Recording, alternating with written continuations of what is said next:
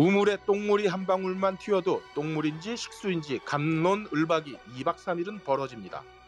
조스 웨더는 영화 저스티스 리그에 한 방울의 똥물로 모자라 한 바가지의 똥을 싸질러 놓았습니다. 잭 스나이더는 개인의 아픔을 뒤로 하고 걸레를 빨아 행주를 만드는 기적을 보여줬을까요? 아니면 좀 더 깨끗한 걸레로 만족해야 되는 걸까요? 전 세계 청취 시청 중이신 영진공 시청취자 여러분 반갑습니다. 그럴 거리입니다. 어, 오늘 되게 핫한 주제로 왔습니다. 저스티스 뭐? 리그. 많이 많이 실패네요. 시청 청취와 시청 청취자? 예, 청취자, 시청취자. 이게 뭡니까 이게? 아 지금 유튜브 하고 있다라고 저렇게 티 내고 싶은 거죠. 예, 뭐 열심히 하고 있는데 뭐 예, 잘 뭐 예. 그 구독자는 안 느네요. 저 뭐 상관없어요. 없으면 뭐 정리하면 되는 거니까. 그냥 오디오만 계속 가면 되는 거니까. 자, 우선 참여하신 의원님들 소개해 드리겠습니다. 먼저 배 왕자는 없지만 어, 아내는 왕비로 모시는 함장님 나오셨습니다. 반갑습니다. 함장입니다. 네. 그리고 모든 정의가 어, 아내의 말에 의해 결정되는 해비조님도 나오셨습니다. 맞습니다. 데뷔조입니다. 그리고 결정적으로 외던보다 어, 잭을 사랑하는 영화인 노바리님 도 나오셨습니다. 안녕하세요. 네. 그리고 어, 마지막으로 어, 원더우먼보다 어, 연상인 남자 헐랭이님도 나오셨습니다. 네, 반갑습니다. 나는 왜 빠졌어? 예, 예, 한번 한 번 빼먹었어요. 네. 어, 어, 세상의 모든 히어로보다 어, 새벽에 일찍 일어나는 남자 연민님도 나오셨습니다. 네 반갑습니다. 오늘은 우리가 시즌 2를 하면서 가장 뭐라고 해야 되나 인기 많은 영화를 다루게 됐어요. 저스티스 리그. 이거 영화로 봐야 되나요? 미니 시리즈로 봐야 되나요? 뭐 미니 미니 시리즈 네, 왜저 추석 되면 미니 시리즈 묶어갖고 4 시간짜리 틀어주지 않아요?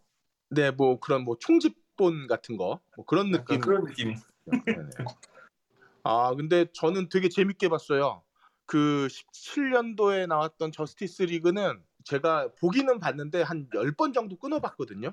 음. 뭐 하다 뭐 하고 하다 딴 거 하고 뭐 하다 다른 뭐거 하고 그러다가 그래서 내용이 전혀 안 이어지는데 그래도 잭 스나이더 컷은 한 번에 몰아볼 수 있는 어, 수준의 영화였다라고 생각이 듭니다. 그 함장님은 어떻게 보셨어요? 저는 무척 흥미롭게 봤고요. 네, 특히 베데슈를 우리가 되게 후졌다고 생각하잖아요. 어, 저, 아, 저는 좋아했어요. 어 근데 베데슈부터 이 관통되는 세계관을 이렇게 갖고 있었으면서 이 찍어놓은 것을 다 날렸다는 게 너무 안타깝더라고요. 음, 뭐 아무튼 즐겁게 봤습니다. 잭 스나이더 컷은. 네, 비조님은 어떻게 보셨나요? 재미없었고요. 아니, 저는 이렇게 이제 그 영화라고 하는 거는 두 시간에 두 시간 두 시간 반 사이에 그 하나의 스토리가 딱 이렇게 완결되는 걸 이제 보고 싶어요 이제 미니 시리즈 이렇게 묶어놓고 이런 거 이제 싫어요 이제 연민님은 어떻게 보셨어요? 그 전에 조스 웨던 버전에 비해서 진짜 다른 영화를 본다는 느낌이었고 저도 음. 이제 사실은 해비조의 말에 동감인데 4시간 찍을 거면 4시간짜리 찍을 거면 드라마로 해라 차라리 그렇지. 영화로 찍지 말고. 지금 어, 아까도 제가 이거 어, 녹, 녹음하기 전에 다른 얘기도 했는데 왓치맨도 ultimate cut이 있어서 50, 30분이 추가되고 뭐 이런 식으로 계속 뭔가 내더라고. 음. 맨 오브 스틸도 그렇고 계속 네. 뭐 ultimate 뭐가 나와요? 아 맨 오브 스틸 어. 아니구나. 배대슈도 뭐 ultimate cut이 따로 있고 그런 거 보니까 뭔가 하고 싶은 얘기가 많은 것 같은데. 네 아무튼 그렇습니다. 음. 저, 헐랭이 형님은 말씀 가능하신가요? 어, 얘기 가능해요. 네네. 원래 히어로물을 안 좋아해서 음, 그랬는데 끝인가요? 그- 아니 왓치맨 왓치맨은 드라마로 나왔어. 그래서 그거 그게 훨씬 재밌더라고요. 자, 오늘 제일 기대되는 게 저희 노바리님 말씀인데 노바리님은 어떠세요? 저는 뭐 너무 재밌게 봤고요. 그리고 약간 좀 슬펐던 게 그럼에도 불구하고 그그 조스 웨던의 엉망인 버전이 정전이고 이거는 사실은 그냥 외전이거든요.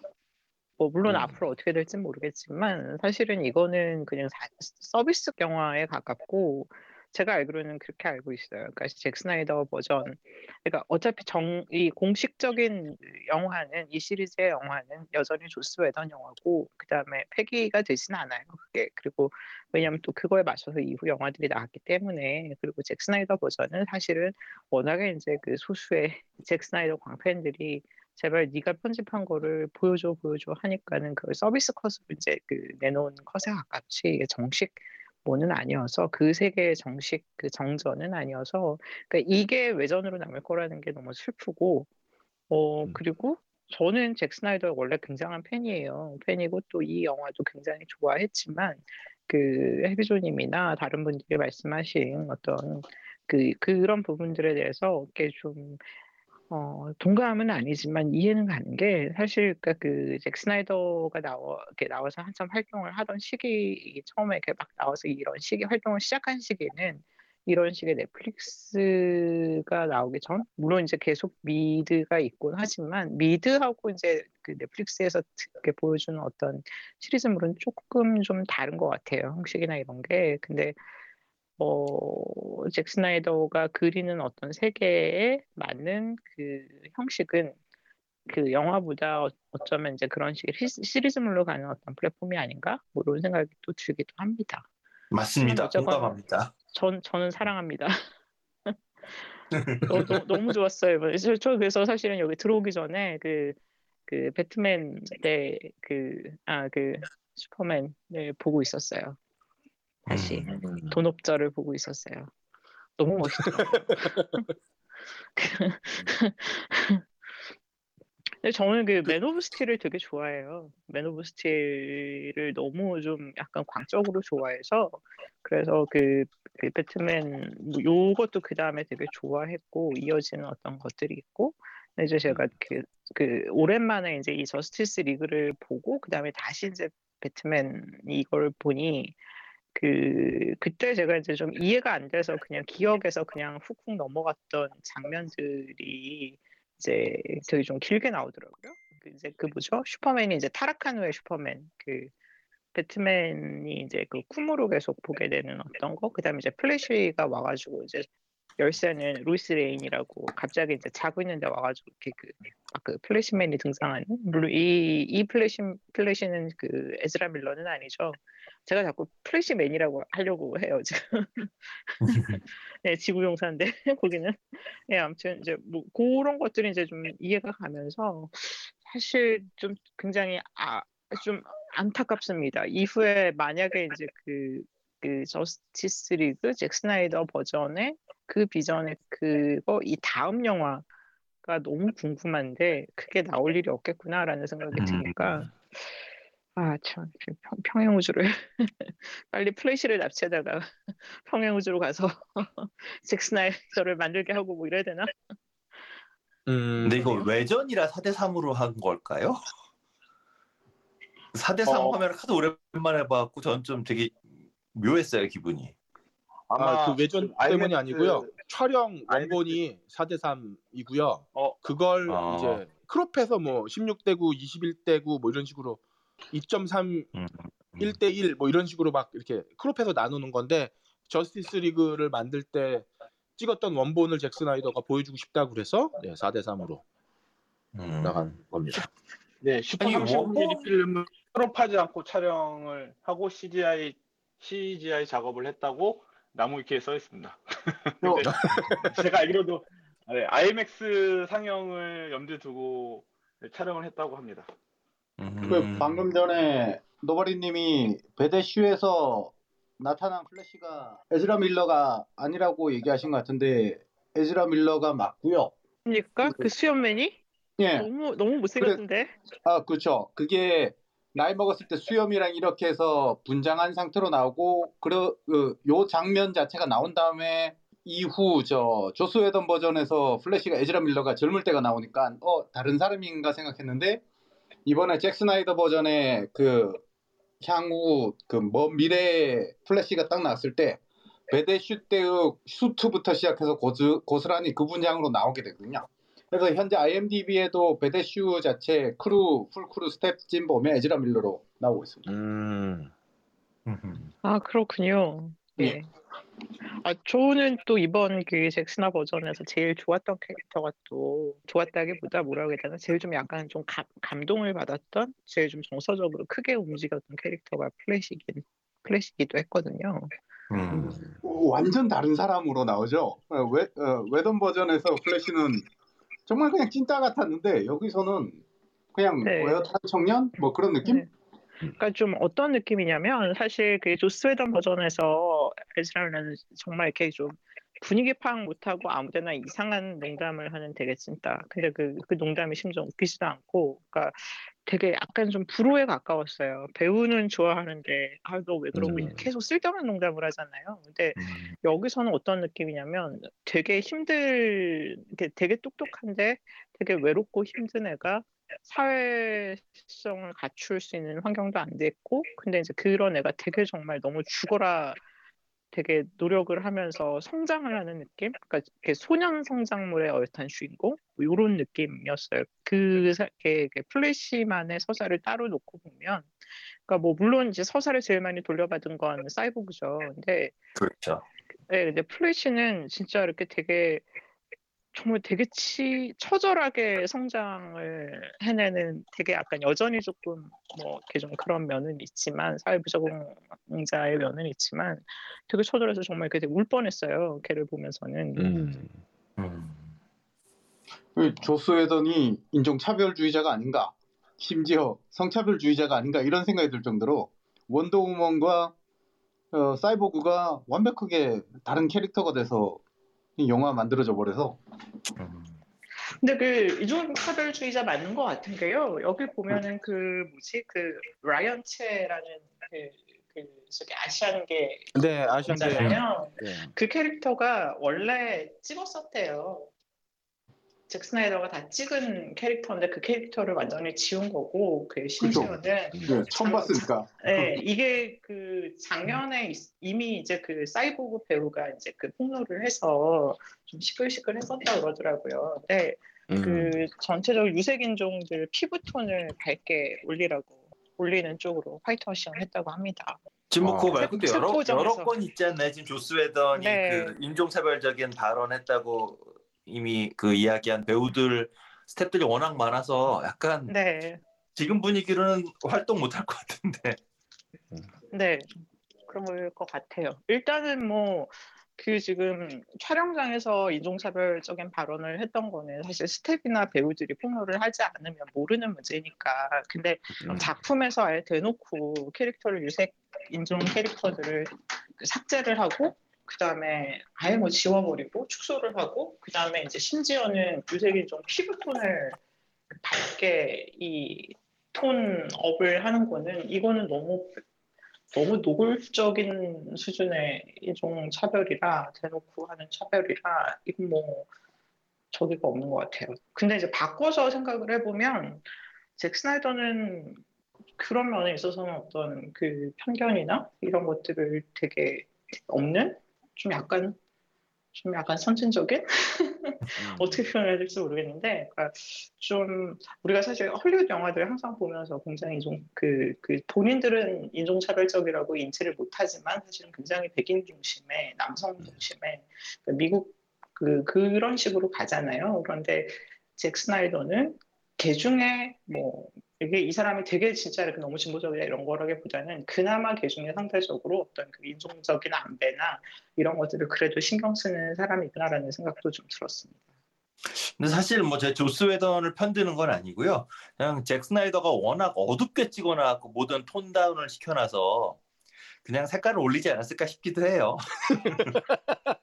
네, 저도 그 이제 그 tone up 얘기, 피부 tone up 얘기를 들었을 때 그것도 생각을 하긴 했거든요. 전반적으로 좀 밝고 굉장히 좀 그런데 어, 또 그다음에 이제 그 조스 웨던이 추구했던 조스 웨던의 어떤 비전에 있어서 그 조스 그 이 사람이 찍어놓은 잭 스나이더가 찍어놓은 것들이 워낙에 어둡고 그래서 뭐 그 대놓고 맨날 여기저기서 잭 스나이더가 쓰레기를 찍어놨다면서 막 되게 비하를 하면서 음. 잭 스나이더가 찍어놨던 것 중에 한 4분의 1만 쓰고 심지어는 그 없는 예산을 가지고 자기가 억지로 장면들을 완전히 새로 재촬영을 해서 집어넣고 뭐, 뭐 그러고 음. 했다는데 근데 이제 그렇게 해서 결과물이 좋았냐면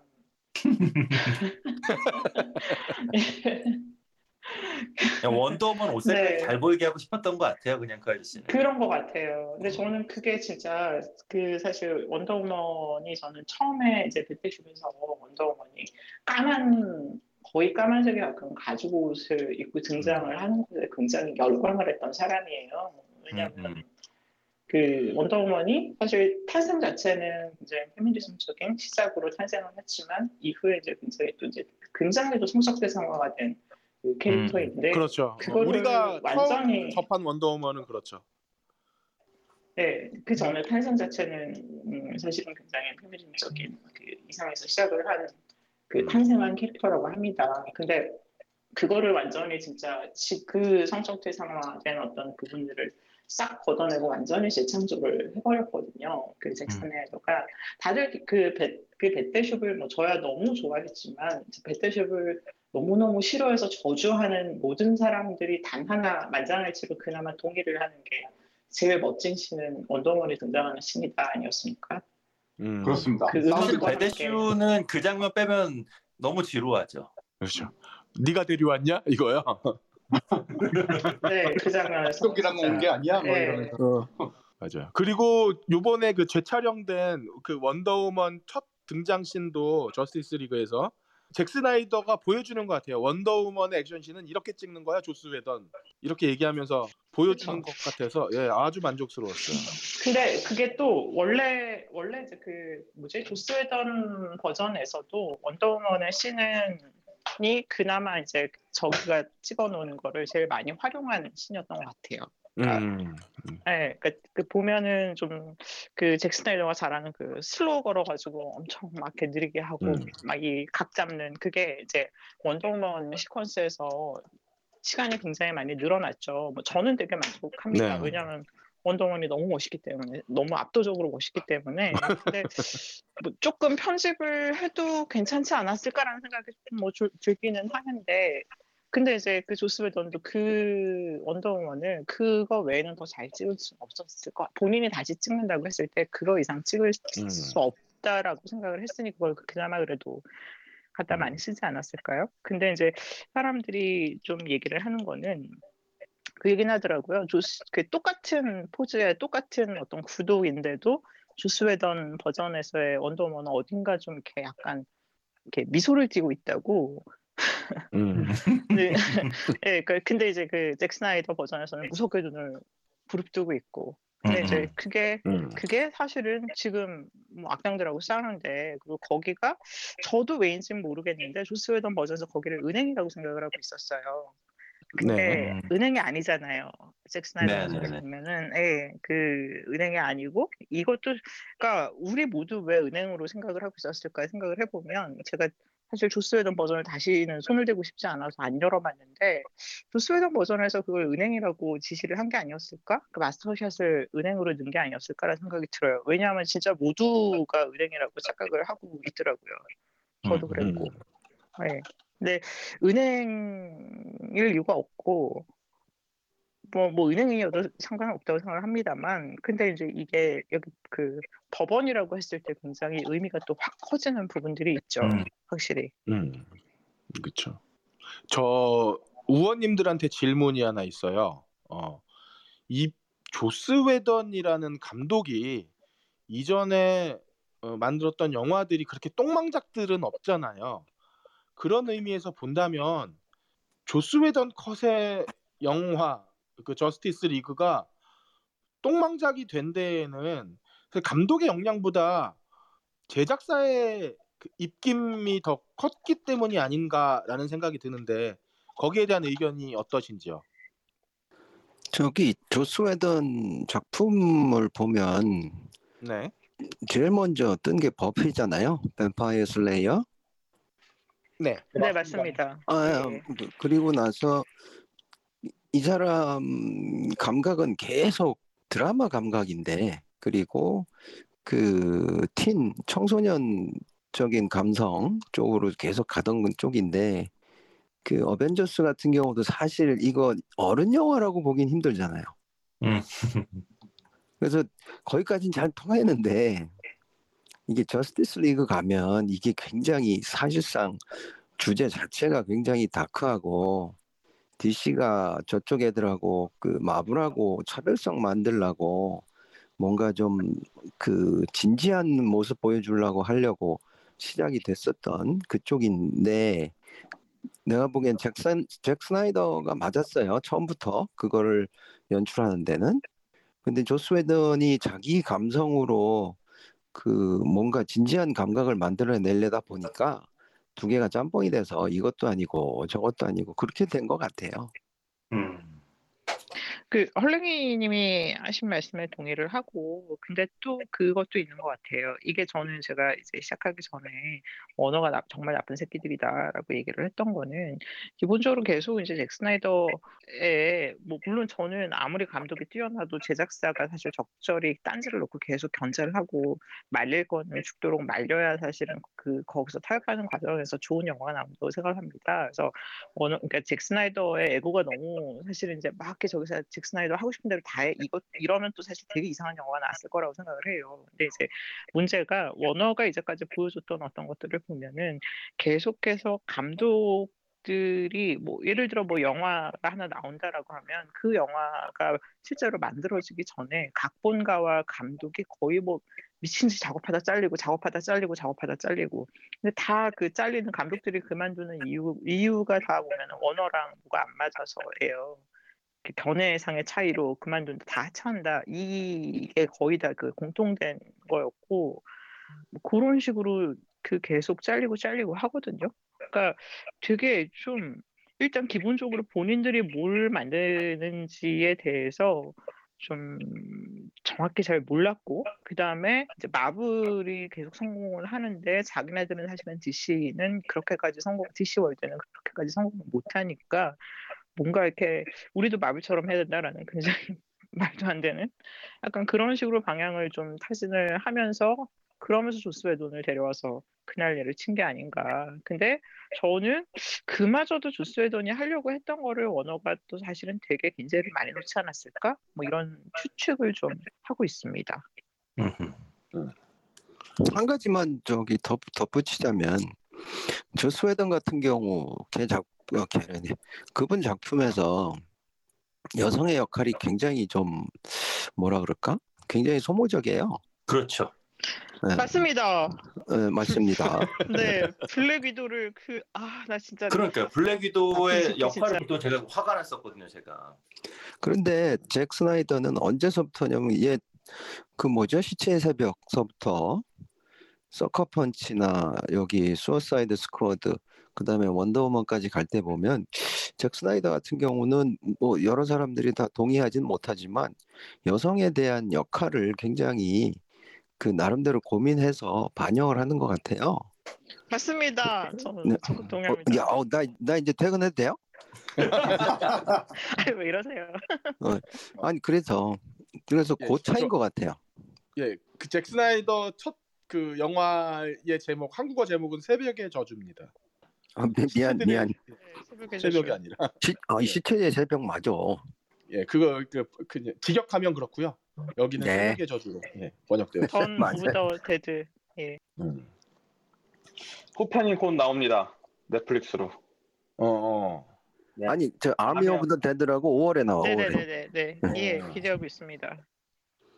그 사실 그거를 돌아보면 그 이 지금 우리 우리는 또 지금의 그 이 또 아마 젊으신 관객분들은 그럴 거예요. 좀비란 당연히 되게 포악하고 빠르고 존나 빠게 달려서 엄청 탐욕스럽게 이제 그 사람 몸을 먹어치우는 개걸스러운 어떤 그런 이미지로 좀비를 생각을 하실 텐데 사실 이거 그 28일 후와 그 잭 스나이더의 새벽의 저주 두 영화에서 갑자기 시작된 이상한 흐름이라는 거. 그 전에 그렇죠. 안 그랬다는 거. 네. 네. 늘렸다는 거 좀- 매우. 네. 좀비는 원래 느리고 이렇게 진짜 이렇게 뭐 이 약간 나, 나- 그 배터리 다 된 그 장난감 슬슬 기어가듯이 그렇게 다니던 존재였다는 거. 어. 네, 그거를 지금 새로운 좀비를 완전히 만들어낸 거죠. 그리고 어 28일 후는 그나마 감독이 데니 보일이고 그 앞에 이제 그 좀 그래도 그 좀 뭐죠?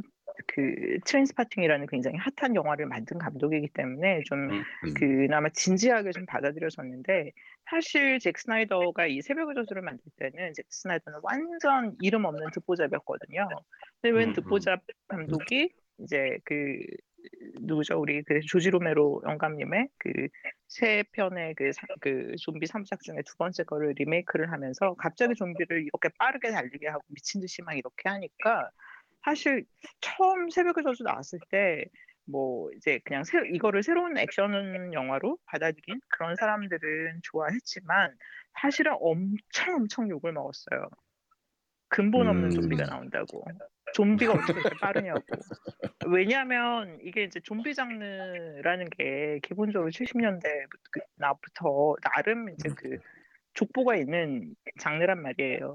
근데 그쵸. 장르를 그냥 완전히 파괴를 해버리니까 거기에서의 좀 그리고 이제 그 좀비에 관련한 어떤 사회학적인 분석들도 계속 나오고 뭐 이런 상황이었는데 그거를 완전히 파괴를 해버리고 막 그 미친 악귀처럼 이렇게 만들어 버리니까 사실 그때 되게 저항이 되게 심했고 그리고 뭐 예를 들어서 이제 그런 장르물에 되게 탁월한 이해나 이런 것들을 보여주는 쥐나 씨만 해도 아마 찾아보세요. 지금도 있을 거예요. 새벽의 저주의 그 빠른 좀비에 대해서 굉장히 거부감을 드러내는 그거를 봤던 기억이 있어요. 왜냐하면 저는 음. 그때 이제 이걸 너무 좋아했거든요.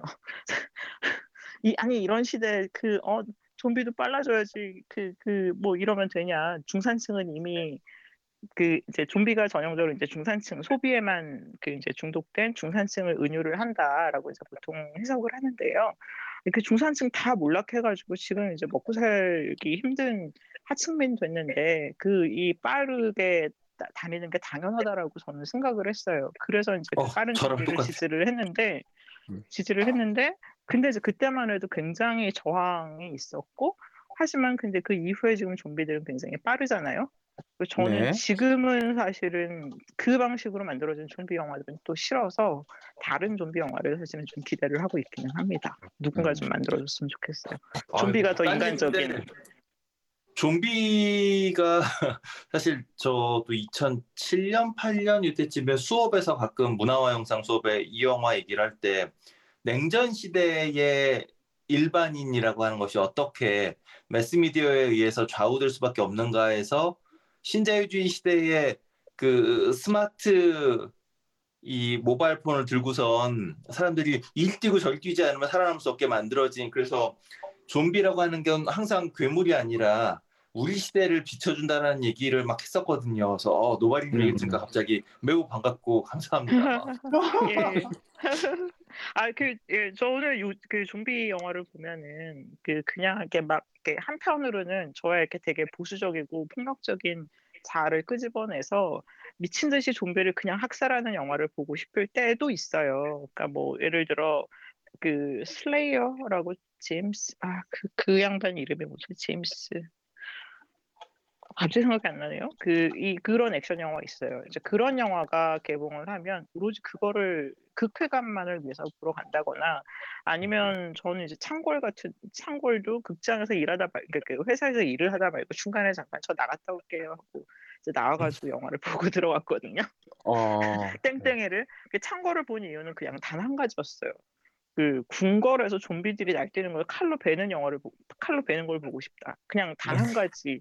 그러니까 그런 식의 좀비 영화들을 볼 때, 어, 그러니까 이 그 하위 장르의 영화들은 가끔 진짜 이렇게 그 뭐 이야기 구조나 뭐나 뭐 서사 뭐 그 다음에 무슨 캐릭터 이런 거 다 포기하고 딱 한 가지만 집중을 이 영, 그 우리 영화는 이거 하나는 이거 하나는 정말 공들여서 했어요라고 딱 내세우는 게 있고 영어 광고를 보다 보면 그게 딱 캐치가 되잖아요. 그러니까 우리는 그냥 B급으로 이거 하나만 집중했습니다라고 이제 어필하는 그게 딱 이렇게 저게 그게 딱그 캐치가 되면 저는 가끔 그냥 정말 딴 거 다 포기하고 그거 하나 보고 가거든요. 근데 이제 뭐 예를 들어 창궐도 그렇고 그래서 이제 그런 식의 굉장히 폭력적인 어떤 그 쾌락을 길티 플레저를 만족시키기 위해서 가는 경우들도 있지만 근데 대체적으로 이제 좀비 영화를 보면 양가 감성을 느끼게 돼요. 왜냐하면 저는 사람보다 좀비 쪽에 조금 더 그런 면에서 약간 감정이입을 조금 더 하는 것 같아요. 그래서 좀비를 한테서 살아남으려고 하는 되게 처절하게 싸우는 사람들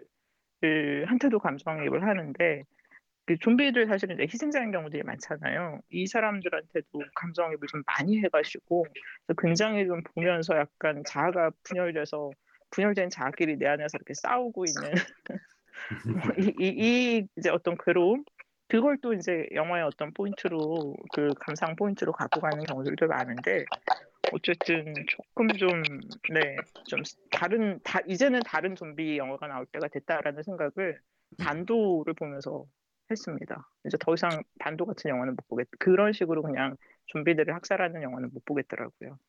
음. 저는 그 노바리님이랑 해비조님 말씀의 권위에 감히 대들 생각은 없지만 어, 이렇게 생각해요. 이전에 좀비 영화 뭐 살아있는 시체들의 밤 이후에 나왔던 뭐 좀비가 되는 여러 가지 변형의 방법들 있잖아요. 생화학 무기 실험, 다 뭐 알 수 없는 존재 뭐 이런 것들이 많은데 그런 걸로 본다면은 악령에 씌인 것도 일종의 좀비화 된다라고 생각을 이렇게 확장해 본다면은 사실 빠른 좀비들은 있었어요. 그 Exorcist에서 spider walking 하던 빙의된 여자애나 Evil Dead에서 빙의된 그 여자애 하나가 복숭아 뼈를 연필로 딱 찌르는 그 장면 있잖아요. 갇혀 있던 애가 애 손이 나와서 그런 것들까지 좀비로 친다면은 사실 빠른 좀비의 영감들은 예전부터 있었던 게 아닌가 이런 생각이 아니 좀비는 living dead를 얘기하는 거 아니에요? 어, 근데 걔네들도 거의 living dead 아닌가요? 아. dead가 아니잖아요. 살아있는 사람입니다. 살아있잖아요. 악령에 씌인 사람이 살아있는 사람이죠. 어, 뭐, 아, 그렇게 되면 그러니까 또 좀비는 정의를 죽었는데 음. 좀비는 어떻게 해도 산 사람이 될 수 없는 그러니까 악령이 씌어 있는 건 사는 사람이고 좀비는 죽은 음. 사람이잖아요. 아, 아, 그- 죽은. body가 움직이는 거잖아요. 우리가 엑소시즘을 하는 이유는 걔를 악령으로부터 구해서 다시 살게 만드는 건데 저기 걸, 좀비는 네. 영면을 시키잖아요. 걸 그거 강시. 아, 그렇지. 강신은 좀비랑 될 수 있죠. 역시 어, 연륜이 이래서 중요한가요? 아, 근데 강시도 않았어. 껄림을 껄림을 조금 편을 들어보자면 껄림께서 말씀하고 싶었던 건 이제 인간이 아닌 이 존재, 사람의 형상을 한 오늘 바로 어제까지 방금 전까지 내 옆에서 사람이었으나 갑자기 사람이 아닌 이 존재가 된 음, 어떤 그 존재들에 대한 얘기를 하고 싶으셨던 것 같아요. 아, 그런 역시 면에서 노바리님 보면은 인류애가 뛰어나신 분입니다. 그러면서 보면 좀비나 이제 악령의 시인 존재나 사실 이제 비슷한 측면은 있죠. 그 더더군다나 이제 치, 강자, 굉장히 친밀한 존재, 특히 가족 인 사람이 갑자기 이제 내가 알 수 없는 다른 존재로 나를 공격하려고 든다라고 했을 때 공포, 그거를 노린다는 점에서는 비슷하니까. 근데 사실 연원이 좀 다르고요. 왜냐하면 음, 악령에 음. 시인다라는 건 사실은 굉장히 그 기독교적인 어떤 전통 안에서 이 전통 안에 있어야 될 사람이 그 전통 안에서 파생된 어떤 악에 이제 빠져들어서 여전히 이 기독교적인 어떤 힘으로 그 이 사람을 구원해내는 어떤 그게 있는 거고 좀비라고 하는 건 사실은 이제 그 아시다시피 부두 술에서 오는 거고 이 부두술이라고 하는 것은 사실은 저기 본인들이 식민지로 삼았던 곳에 저 그 그들 백인 기준으로 백인들의 이종 차별주의적인 시선으로 봤을 때 저기 되게 미개한 야만인들이 하던 어떤 알 수 없는 어떤 의식에 의해서 갑자기 시체가 나를 돌아오는 거거든요. 시체가 나한테 돌아오는 거여서 어 음. 그좀 다르죠. 방향도 다르고 연원도 다르고 사실 그래서 갖게 되는 어떤 문화적인 상징도 좀 다르고요. 그러고 보면 슈퍼맨은 그 저스티스 리그와 그 이후에 나올지 안 나올지 모르는 슈퍼맨은 일단 좀비이면서 빙의된 상태까지 가는 거잖아요. 그냥 이 존재죠. 저기요. 그냥 난민이죠, 난민. 외계인. 아, 이제 인간이 아니다. 어. 또 그런 식으로. 아니, 인간이 아니지만 이게 좀비랑 다른 거지. 예수님이죠, 예수님. 그렇지 어. 예수님이지 오히려. 그래서 슈퍼맨은 너무 예수님스러워서 내가 싫어해요. 근데 그 아, 슈퍼맨이 예. 슈퍼맨이 삐진다면 어. 아니 그러니까 그게 그게 난 그것도 너무 예수님스러운 거야. 이게 그러니까 예수님이 그 겪는 지저스 크라이 슈퍼스타 같은 수많은 어, 뮤지컬이라든가 대중문화에서 다시 그려진 항상 방황하고 고민하고 삐지는 인간적인 면모를 가지고 있지만 결국은 신앙의 몰로 나아가는 바로 그 예수의 이미지를 계속 슈퍼맨에 더 씌우고 있잖아요. 음. 저는 사실 슈퍼맨에게 어떻게 해도 이 친밀감이 가지지가 않더라고요. 이게. 음. 아, 저는 그 해비조님이 말씀하신 바로 그 이유에서 기존의 슈퍼맨을 안 좋아했어요. 예전의 슈퍼맨을. 그러니까 말씀하셨다시피 슈퍼맨은 사실 미국인들이 아, 왜 예수가 중동의 아시아 사람이지? 예수는 우리 미국에서 출연한 백인이어야 하는 남부에서 남부 미국 남부에서 나온 백인이어야 하는데 라고 해서 만들어진 캐릭터 아닙니까? 솔직히. 혹은 혹은 그런 열망을 굉장히 슈퍼맨한테 투영을 했죠. 그래서 이제 저게 오리지널로 만들어진 슈퍼맨 영화들을 보면 일단 굉장히 착하고 슈퍼맨이 음. 착하고 뭐 고뇌를 해도 뭐 그쵸 그리고 항상 단정하고 근데 이제 제가 잭 스나이더의 슈퍼맨을 좋아하는 이유는 그거를 정확히 뒤집었, 뒤집었다라는 거거든요. 근데 이 음. 뒤집은 게 예수의 어떤 그거를 보면 가지고 있어요. 가지고 있는데 그 잭 스나이더 버전의 예수는 어 조금 표현을 약간 좀 억지를 써서 억지를 써서 좀 하자면 제가 보기에 이 그러니까 기존의 예수 그 슈퍼맨이 되게 이게 독실한 미국 복음주의 이, 이, 이 교파의 예수라면 잭 스나이더의 예수는 되게 해방신학의 예수라는 거죠. 음. 그래도 예수야. 예수. 그래도 예수야. 어쩔 수 네, 없어요. 좌, 좌, 파 예수여서 좋아합니다. 잭. 잭, 스나이, 이잭잭 스나이더 스나이더가 그 어, Man of Steel에서 보내질 때 그 슈퍼맨 아빠가 어차피 보내면서 그 지구로 가면 거기서는 신으로 취급받을 거라고 선언하고 보내잖아요. 신이죠, 뭐. 네네. 슈퍼맨은 그럼 미국인 입장에서 우리, 우리로 치면 환단고기가 당, 당군이 세계를 지배했던 것처럼 슈퍼맨이 세계를 병원해 줄 거라서 그런 게 아니다. 미국 국뽕의 신화 뭐 그런 게 아니다. 어. 어, 그쵸. 아, 그래서 예. 미국 땅은 우주 저기까지 다 우리 땅이었어. 이거가 되는 거군요. 그렇죠. 그리고 야, 이제 그- 출신이 남부에서 농사 짓는 소농의 아들이잖아요. 그러니까 네. 대농도 아니고 예, 소농이어서 사실 굉장히 미국 뭐 미국도 사실 우- 미국에서 안 사는 우리야 뭐 이제 미국 그런 뭔가 이제 단일한 것 같지만 사실 되게 다르잖아요. 뭐 워낙에 그렇죠. 땅덩이 넓고 주 주 뭐 시- 지금 거기는 시간대도 다 다르던데 또 뭐 문화도 좀 많이 다르고 해서 담배값도 사실- 달랐어요.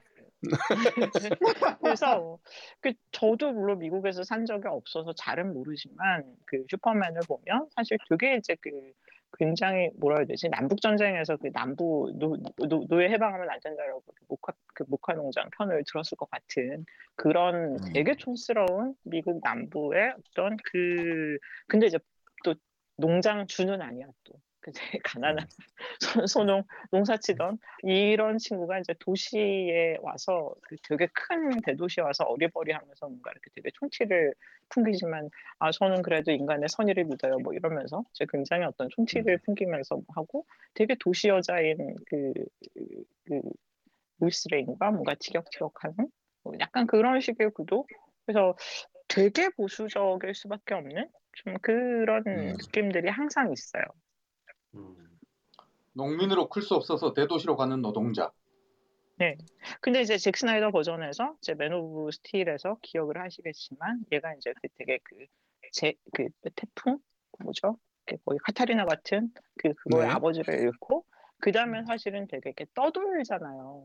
그러니까 원래 출신도 난민인데 그 정착하지 못하고 왜 왜 그 그 아그 영화 뭐죠? 그 브록백 마운틴 보면은 이제 가난한 이 저기들은 여기 가서 일하고 아예 이제 거주지가 있어서 일을 하러 나가는 게 아니라 그 거, 이렇게 옮겨가서 여기서 농장에서 여기서 3개월 이제 먹고 자고 하면서 일하고 그다음에 여기 일이 끝 철이 끝나면은 다시 다른 쪽으로 이동해서 또 몇 개월 또 먹고 자고 일하고 이런 식으로 음. 계속 이렇게 떠돌잖아요. 떠도는 떠돌이 노동자. 근데 딱 그 클락 켄트가 그 Man of Steel에서 그렇게 그 떠돌이 노동자 생활을 하거든요.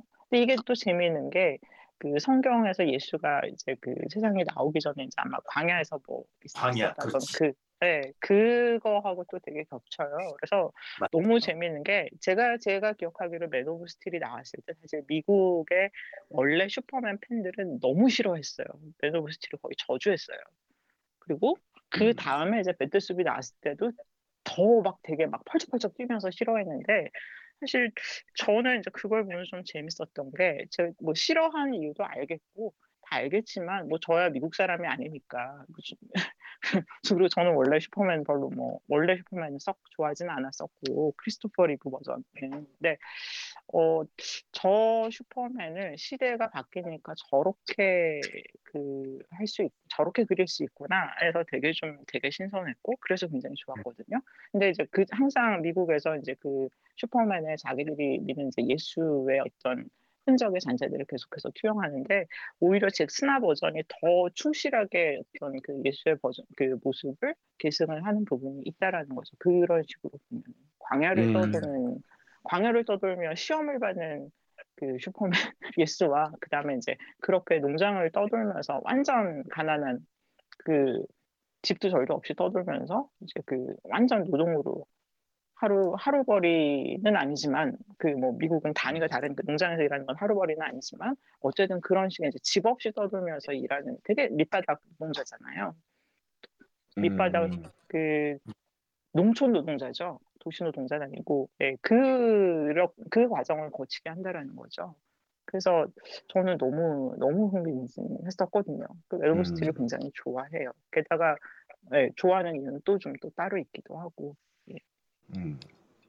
근데 이런 주제들에 대해서는 역시 헐, 헐랭이님께서 더 정확하게 말씀을 해주시지 않을까 싶긴 합니다. 음. 싶습니다. 오래 사셨기 때문에 모두 동의합니다. 네. 그러면 일단 Justice League 영화 이야기는 조금 이따가 다시 하고요. 어, Justice League 영화 음악 이야기 좀 듣고 싶어요. 해비조님. 해비조님 아, 예. 아, 저 예. 제일, 예, 제일 예. 궁금한 게 Junkie XL로 불러야 되나요? 네, 정키 엑스라지. 네. 아, 정키 엑스라지와 대니 엘프먼의 음악이 어떤 차이를 주고 있는지도 되게 궁금하고 이 견해 해비조님의 견해는 어떤지도 되게 궁금합니다. 네, 우선 그 대니 엘프먼이 작업했던 음악은 사실 영화에 많이 안 맞았어요. 근데 그 안 맞았던 게 여러 가지 이유가 있겠지만 어, 대니 엘프먼이 아시다시피 되게 동화적이고 환상적이고 이런 음악 잘 만들어내는 사람이잖아요.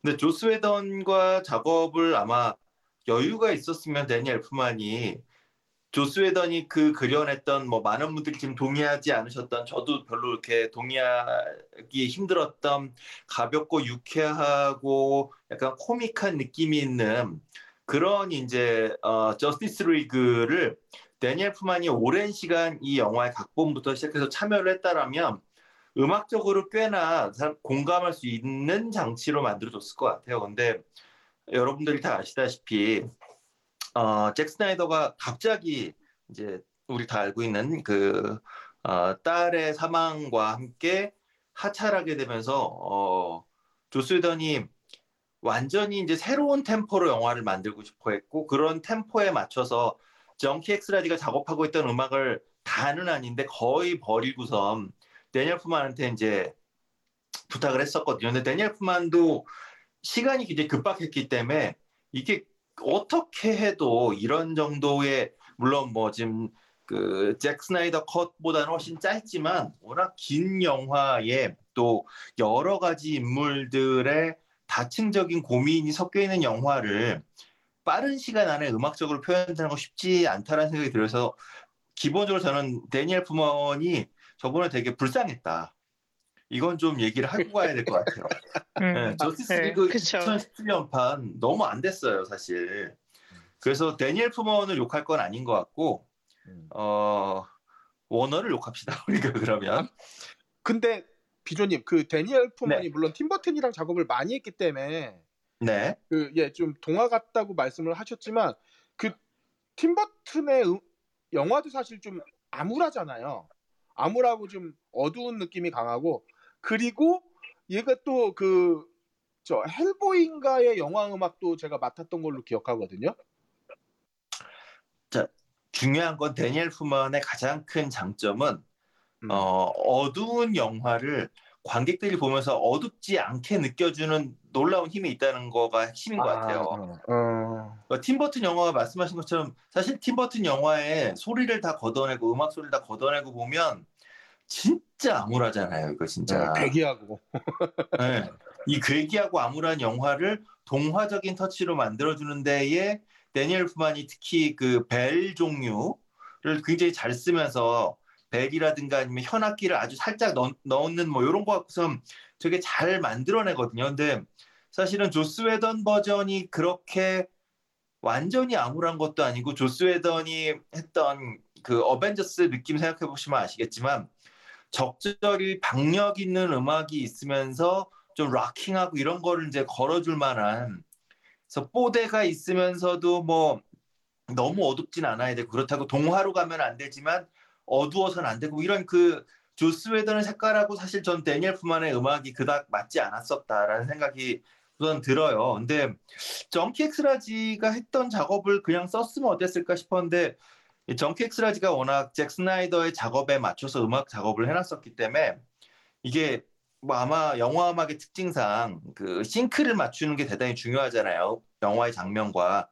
이를테면 뭐 잭 스나이더가 썼던 그 어, 뭐 슬로우를 걸었다가 갑자기 이제 정상 속도로 돌아왔다가 뭐 어떤 장면에서 갑자기 슬로우가 나오고 이런 것들을 음악적으로 어떻게 구현할 건가? 뭐 이를테면 그 아까 많은 분들이 감동이었다 그랬던 그 플래시가 왜 다치고도 잠깐만 뭐 막 이러면서 이제 다시 뛰기 시작하는 그 장면에 그 장면에 제가 알기로 대니 엘프먼은 그 full 오케스트라 음악을 넣었는데 정키 엑스라지는 그 장면에서 어 이제 기타 한 기타로다가 이렇게 up down up down up down 띵띵띵띵띵띵띵 이렇게 가는 소리를 어 일렉트로니카를 걸어서 이 소리가 점점 점점 커지는 걸로 해서 그래서 이 아이 이 아이라고 영화 속에서는 아이처럼 보이니까 플래시라고 하는 이 인물이 가지고 있는 자신의 힘을 짜내가 달려나가는 이런 것들을 처음부터 멋있게 보여주는 게 아니라 이 어, 기타라고 하는 악기가 전기 기타라는 악기가 가지고 있는 특유의 성격을 네. 보여주면서 살려냈었거든요. 그러니까 이런 차원에서 보면 저는 정키 엑스라지의 작업이 사실 저 이 4시간 넘게 보면서 되게 지루했는데 정키 엑스라지의 음악이 그런 차원에서 일정 부분 좀 살려줬다 나를 요런 지점이 좀 되게 커요. 저희 저에게는 최근에 뭐 정키 엑스라지가 한국에서 제일 유명해진 건 매드맥스 때문이죠. 네.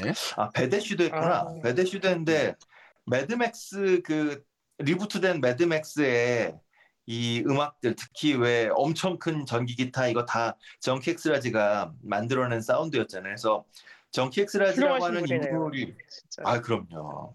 너무 데드풀 음악도 이분이 맡으셨고, 그러니까 기본적으로 정키 엑스라지가 락 밴드에서 어, 키보드를 치던 사람이었거든요. 그러니까 기타도 치고 키보드도 치고 이러다가 밴드가 잘 안 되니까 이제 industrial electronica 쪽으로 키보디스트들이 이제 나아가는 방향으로 성장했던 분이고 그러다 보니까 이분이 락과 electronica라고 하는 이게 지금 다 약간 근미래 내지는 현실과 다른 어, 평행우주 안에 있는 근미래적인 느낌을 주는 영화이기 때문에 그런 차원에서 보면 정키 엑스라지가 만들어내는 electronica적인 지금 현재의 음악인 동시에 미래를 상상하게 만드는 이런 장르의 음악을 사용하는 것은 굉장히 어, 훌륭했다라는 생각이 들고요.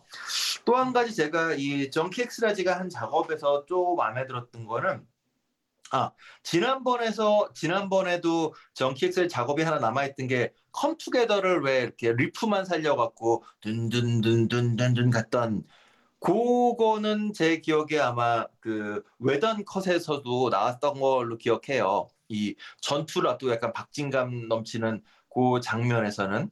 근데 이번에는 이제 네. 그게 더 확장돼서 커진 게 우선 한 가지가 있고 기본적으로 제가 볼 땐 그 잭 스나이더가 음악도 훨씬 어두운 스타일로 바꿔달라고 요청을 했던 것 같아요. 그래서 뭐 이를테면 그 맨 처음에 어, 법 정에서의 그 테러리스트 장면에서도 예전 거는 약간 그 전형적인 깽 영화에 나올 것 같은 깽 영화에 시작할 때 나오는 것 같은 그런 느낌이었다라고 한다면 여긴 좀 무거운 음악으로 시작을 했었고 제가 걸 가장 다른 건 왜 아쿠아맨이 어 아쿠아맨을 만나러 브루스 웨인이 찾아가잖아요. 찾아가는데 나는 혼자 한다고 그서 이제 혼자 바다로 뛰어들고 그런 사람들이 노래 부르고 이 장면이 있잖아요.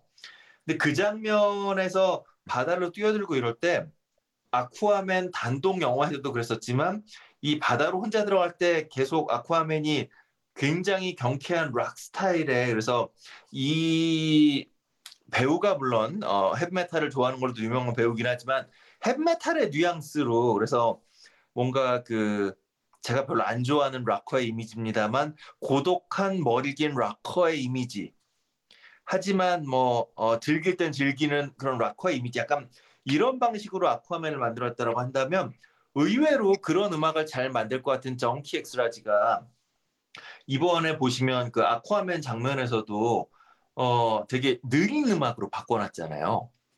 네. 그러니까 이, 이 장면이 오히려 그 데니엘 푸만이 작업했을 때는 훨씬 더 경쾌하게 바꿔 어, 경쾌하게 만들었다라고 한다면 그건 아마 감독의 의도가 크지 않았을까 왜냐하면 우리도 알다시피 영화 음악이라고 하는 건 이게 맞춤형이잖아요. 이 내가 영화 음악가로서 나의 작업을 하는 건데 근데 감독이 싫다면 바꿔야지. 그래야 입금이 되지. 약간 이런 종류의 어, 업계이기 때문에 그냥 혼자 락커가 혼자서 자기 음악 음반을 혹은 뭐 재즈 뮤지션이 혼자 자기 음악을 하는 건 조금 다른 종류의 음악이고 그런 차원에서 보면 데니엘 푸만의 지난번 작업은 시간도 부족했지만 어, 감독이 원했던 조스 웨던이 원했던 거에 굉장히 많이 맞춰져 있다. 근데 이건 정키 엑스라지가 지금까지 했던 다른 영화의 음악들도 보면 이 양반 특유의 그 약간 암울함이 있거든요.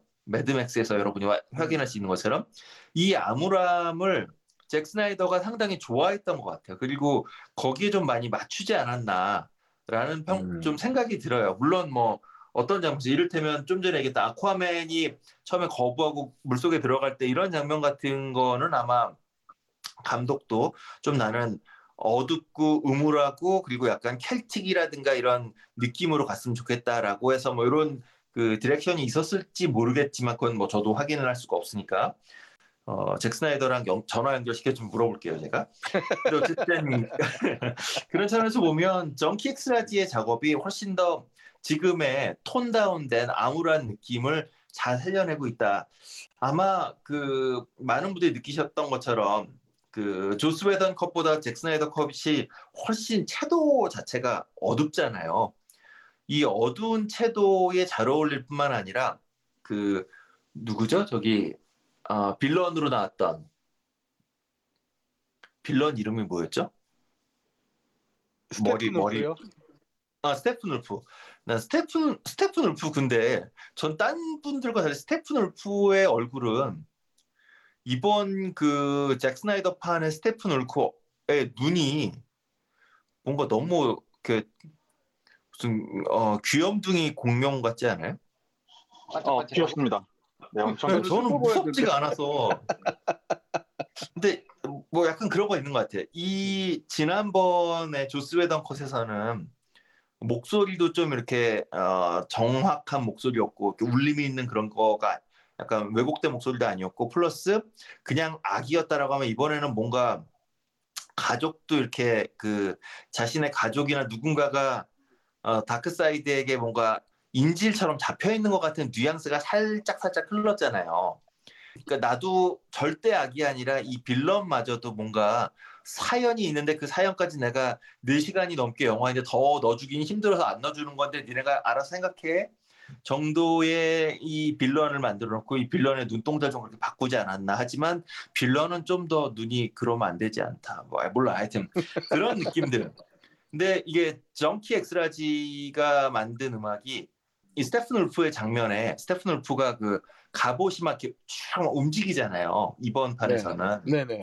그런 거 하고 여기에 깔려져 있는 그 rocking한 사운드가 전 되게 잘 맞았다 생각해요. 그러니까 음. 헤비 메탈이잖아요. 메탈, 그러니까 이 락 음악 중에서도 헤비 메탈의 리프 느낌을 살짝 갈아 넣어서 많이 넣지는 않았어요. 왜냐면 정키 엑스가 기본적으로 어떤 장르 메탈 뭐 혹은 뭐 전형적인 오케스트라 어떤 딱 정형화된 음악을 만들기보다는 거기서 일정 부분을 이렇게 잘라서 비정형적인 모양의 음악을 만들어내는 그런 이제 작가이기 때문에 어떤 하나의 음악 스타일이라고 딱 규정 짓기는 어렵지만 그 Come Together riff 만든 거 빼고 나면 딱 어떤 스타일의 음악이야? 이 장면에서 이런 건 아니지만 기본적으로 rocking한 느낌을 주는데 특히 그, 거기서도 헤비메탈적인 riff를 살짝 갈아 넣는데 그런 riff가 흘러나오는 음악 위에서 철갑이 촤락촤락 움직이는 이런 장면들을 보면 어, 정키 엑스라지가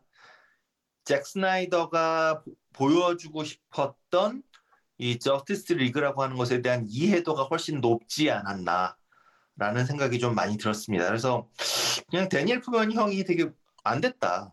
어, 그냥 지난번 거였으면 아 좀 그냥 좀 아쉬웠네 형 나 바빴네 이렇게 생각이 됐을 텐데 이번에 잭 스나이더가 굳이 4대3 비율로 어, 보여줌에도 불구하고 4대3인데도 불구하고 이 정키 엑스라지의 음악이 붙는 순간 훨씬 더 암울하고 처절하면서도 더 개개인들의 사연이 이해가 되는 영화가 되면서 그냥 괜히 안타깝게도 대니 엘프먼 형의 1패를 어, 확인한 영화가 바로 저스티스 리그 잭 스나이더 판이었다라고 전 말씀드리겠습니다. 예. 아, 하지만 하지만 대니 엘프먼 형은 급하니까 더, 더블로 입금을 받았을 것입니다. 아, 아, 아 그러네. 아 이게 영화판에도 급행료가 있나요? 그거는 계약 나름 아닐까요? 그 음. 사실 제가 알기로 이게 그 영화의 개봉도 되게 좀 무리하게 잡아가지고 날짜를 막 계속 이제 그 빨리빨리를 외치면서 쥐어짠 걸로 알고 있는데 그, 그 저기 때도 그 누구죠? 그 잭 스나이더가 아직 할 때도 뭐 그런 상황이었고 그러다가 뭐 한, 한간에는 그 얘기도 있더라고요. 그 투자 그, 그 위에 높은 애들 그 저기 그 연봉 보너스 타는 그, 그거 이제 맞춰서 사실 좀 무리하게 땡겼었다고 뭐그 얘기도 음. 있던데 제가 거기까지는 모르겠고 그래서 뭐좀 급하게 이 하면서 사실 그렇잖아요 대니 엘프먼 같은 대가를 데려다 놓고 이렇게 말도 안 되는 영화에 사운드 트랙을 다 갈아 끼우면서 급하게 해달라고 하면 당연히 돈을 더블로 얹어 드려야 상도덕이 아닐까요? 아, 이게 또 자본주의의 상도덕에 또 맞춰서 갔을 수도 있네요. 어, 그렇네요. 야, 그거는 생각을 못했다. 돈을 더 받는 거는 생각을 못했다. 아, 왜 의문의 일패 당하기도 싸다 그러면. 어, 음, 다들 기간만 쪼여봤지 기간 쪼인다고 돈을 더 받아본 적이 없는 사람들만 여기 있어서 그런가 봐요. 그렇지, 그렇지. 아, 야, 저 저스티스 리그 얘기를 하다가 그 어떤 한국 사회 문제점을 다시 보게 될 줄은 몰랐는데. 예. 어쨌든 해비조님 그래도 긴 시간 말씀해 주셔서 감사하고요. 저한 가지 좀 그러니까 제가요 방 오기 직전까지 이제 배트숲을 다시 보고 있었다고 말씀을 드렸는데 네. 보다 보니까 슈퍼맨은 다스 베이더인가 뭐 이런 생각이 좀 얼핏 들었어요. 음, 그러니까 이게 이제 배틀숲도 배틀숲도 어느 버전을 보셨느냐 다르겠지만 이렇게 저는 이제 그 IPTV 오래전에 사놓은 게 이제 그 확장판이어서 그 저기 뭐죠? 배트맨이 그 비전으로 보게 되는 게좀 길게 나오더라고요. 길게 나오는데 음, 그 슈퍼맨의 군인들 그러니까 이렇게 옷에 가- 그 저기 군- 군복의 왼쪽에 이제 그 슈퍼맨 로고가 새겨진 그 군인들이 그 배트맨과 배트맨의 동료들의 이 저기들을 막 그 제압을 하고 슈퍼맨 앞에 끌려와가지고 막이뭐 묶여서 뭐 이러고 너는 니, 니, 니, 그 나한테서 그녀를 빼앗았어 이러면서 이제 막 그, 그리고 이번에 이제 그 잭 스나이더 저스티스 리그를 이 리그에서 이제 그 예지몽에서 드러나는 바가 결국 루이스 레인 아마도 루이스 레인 때문에 네. 어, 이, 뭐, 잃고, 왜냐하면 이제 그 해골을 안고 있었으니까, 그 해골을 음. 안고 있었으니까, 그래서 슈퍼맨이 타락을 하고, 거기 뒤에 이제 다크사이드가 슈퍼맨의 어깨에 손을 딱 얹잖아요. 음, 예, 음. 그리고 어쨌건 그 다음에 다시 배트십을 보면은, 거기에는 이제 그, 배- 그 슈퍼맨의 직속 부하, 그 군대가 있단 말이에요. 이거 너무 네. 아나킨과 다스베이더 아닙니까?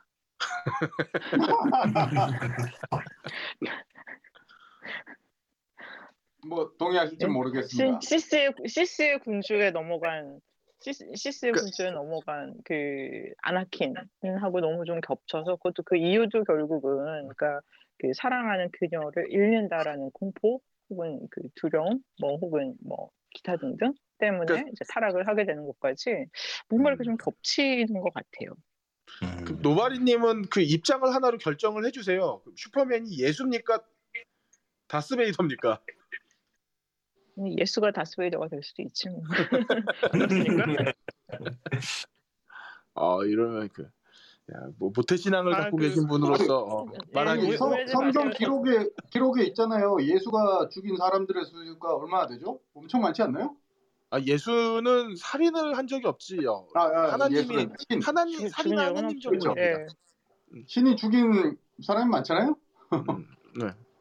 어마어마하죠. 그냥 네. 뭐 도시 하나 정도는 뭐 손쉽게 몰살시키는 분이시라. 네.